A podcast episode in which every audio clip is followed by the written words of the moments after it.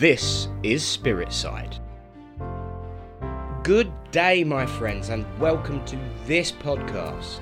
Thank you for coming along. If you want to stay in touch with us, we're available online. You can find me on my Facebook page, my Instagram, my Twitter, all that stuff. You can even send us a message via uh, the Anchor page. Uh, there's a link in the description to whichever distributor you're listening on. And um, why not get in touch, ask a question, uh, get involved? That's what this podcast is here for. So let's get right into it, shall we? Uh, I sit here. It's currently the 1st of January 2020. The world has clicked over from one second to the next on an appointed day in a man made calendar, and suddenly everywhere the world is filled with hope and joy, memories of the past, and looking forward in hope to the future.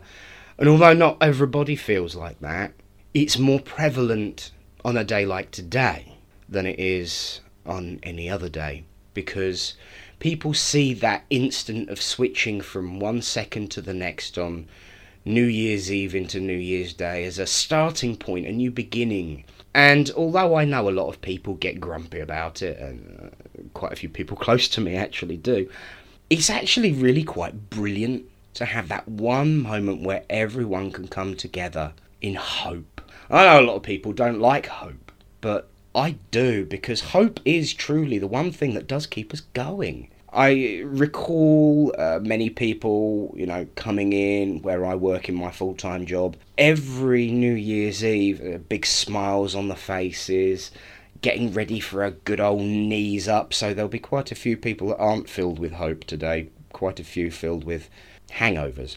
But there you go. Um, they did enjoy at least some part of the uh, experience. But hope really is what I want to talk about today because it's a huge part of spiritualism. And if you're listening in for the first time, certainly to this podcast because it's the first one, but as someone who's never really taken an interest in spiritualism and it's just having a nosy, one question that I get asked above and beyond everything is what is spiritualism? Well, spiritualism is uh, a philosophy, a science, a way of life, but also a religion. And it's based around the ability to communicate with those that have passed before us. Uh, because we, as spiritualists, know, as well as believe, uh, through the use of mediumship, that life does go on in one form or another.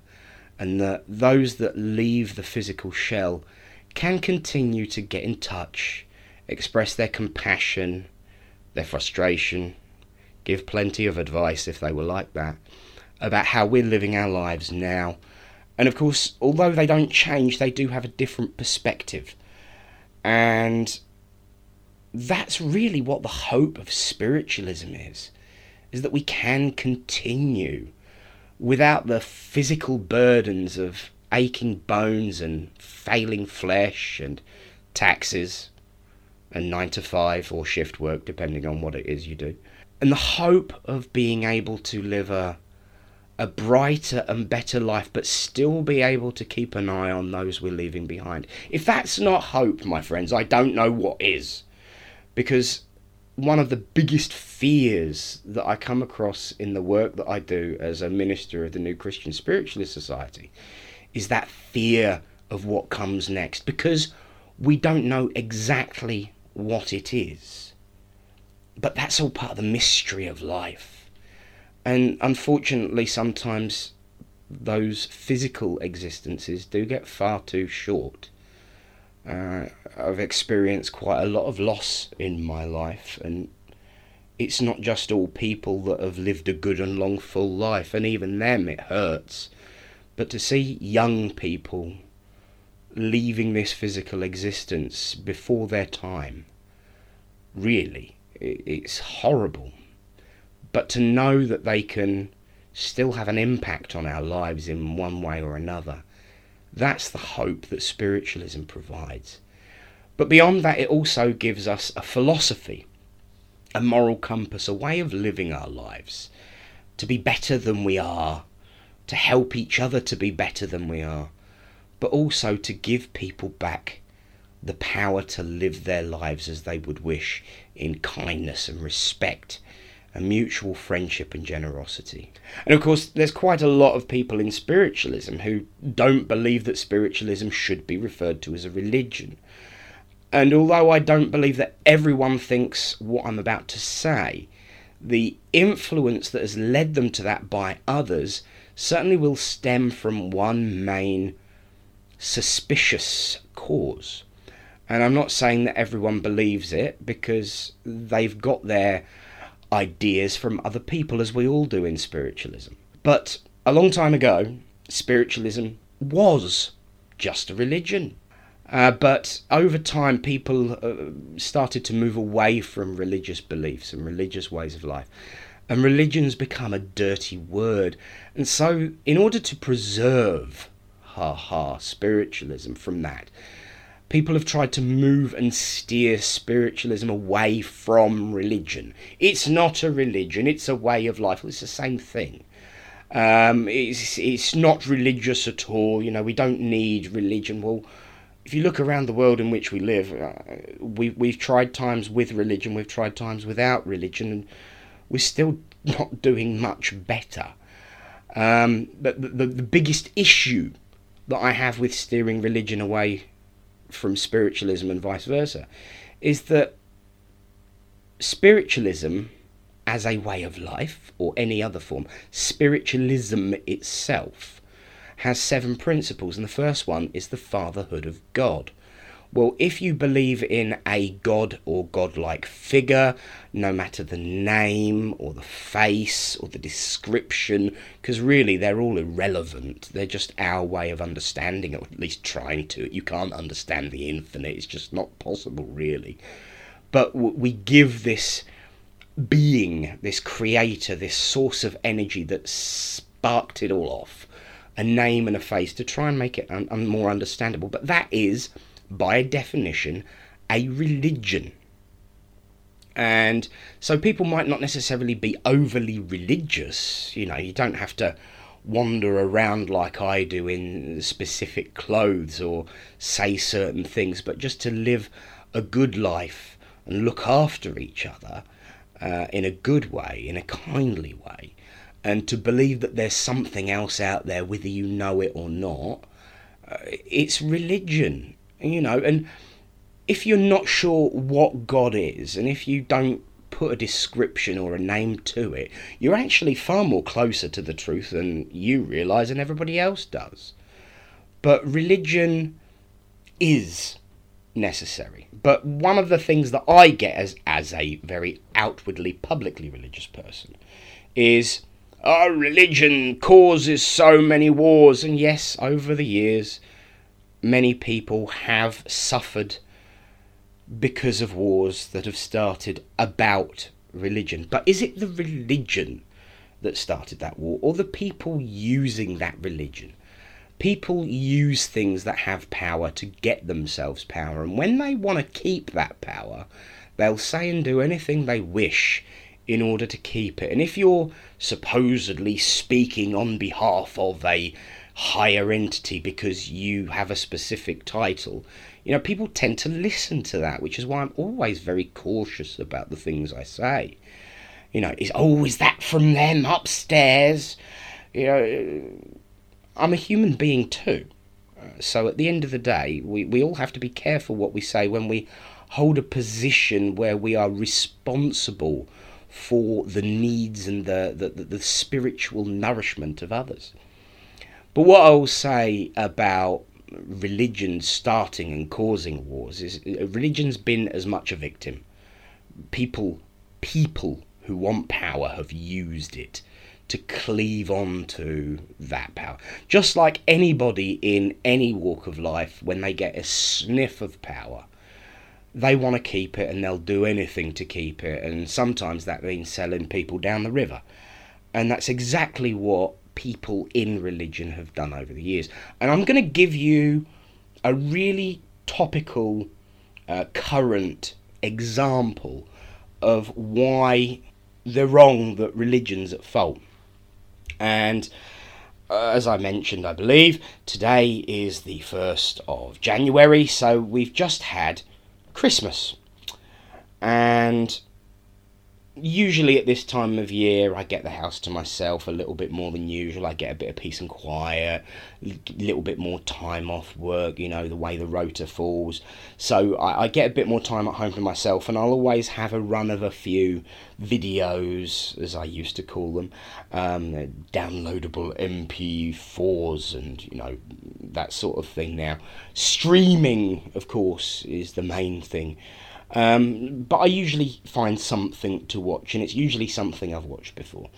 And of course, I stumbled across across a Gallifreyan Doctor, um, and I decided to have a look at a random episode, and I, I stumbled across the Twelfth Doctor's final adventure, uh, starring Peter Capaldi and David Bradley as both the first and, as was at the time, the current Doctor on both their final adventures as that character.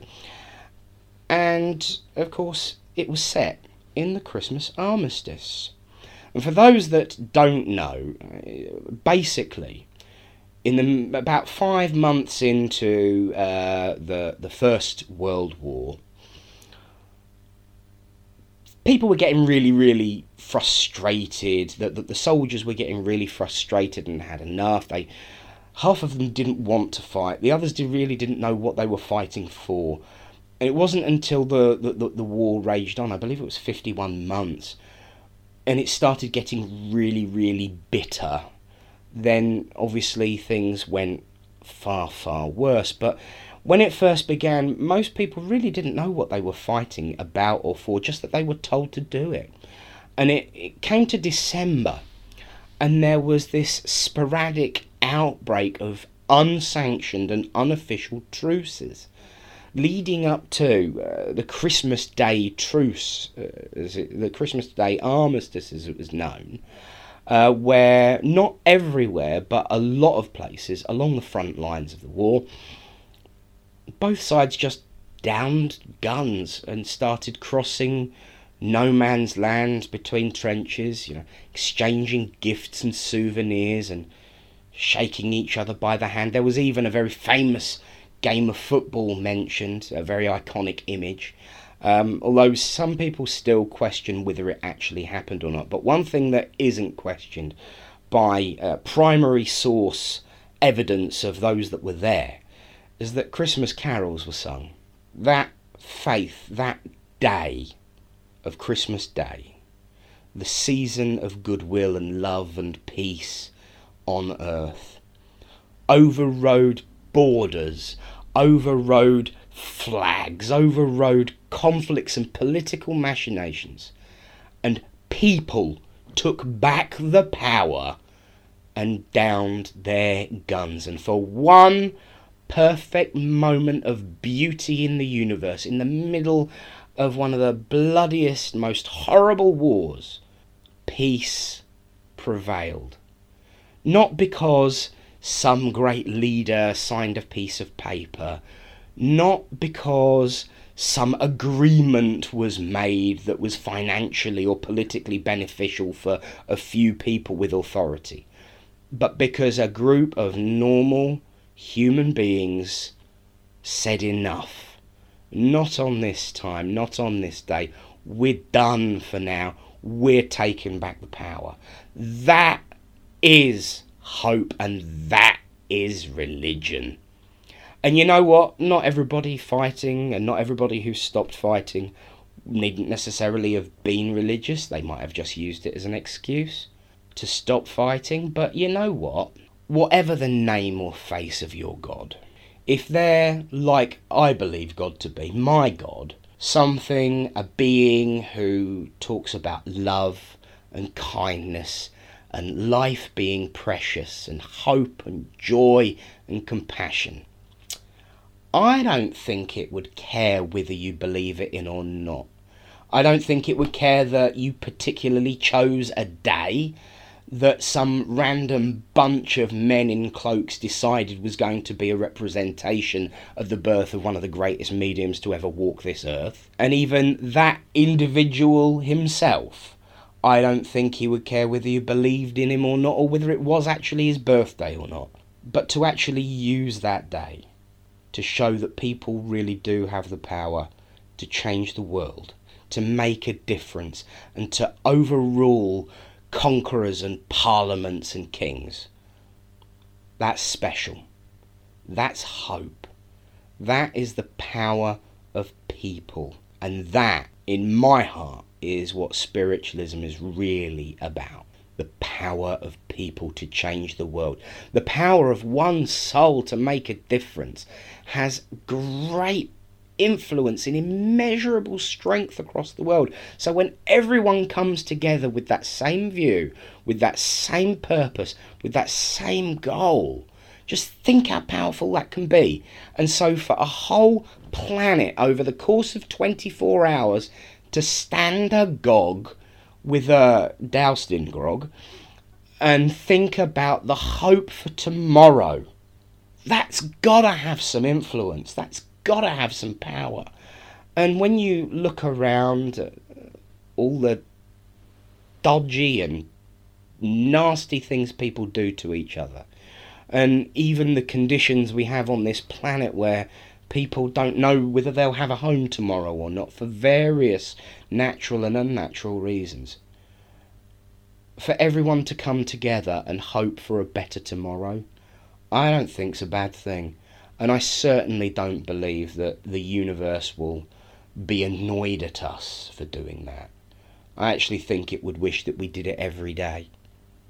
And as um, my old granddad said, there is no tomorrow, there's only today. Because when you get there, it will still be today. So today's the make a difference day. And you know what? He's absolutely right. And if we all thought like that every day, then Christmas Day, New Year's Day, those beautiful moments where we decide to make a change and a difference could be every day. And with everyone pulling together to do that, to make a difference to each other's lives, that really, really, really would change the world. And so that concludes uh, my first talk on this podcast. Um, I hope you've had an interest in what me and my friends upstairs have had to say because everything I say is guided and directed by them. And so, um, with the, the, the, the thought of kindness and love and respect for each other in your minds, go out and live the 1st of January or the 25th of December every single day because the great thing about hope is that it gives us a chance to start again. But that start must come from us and from within us.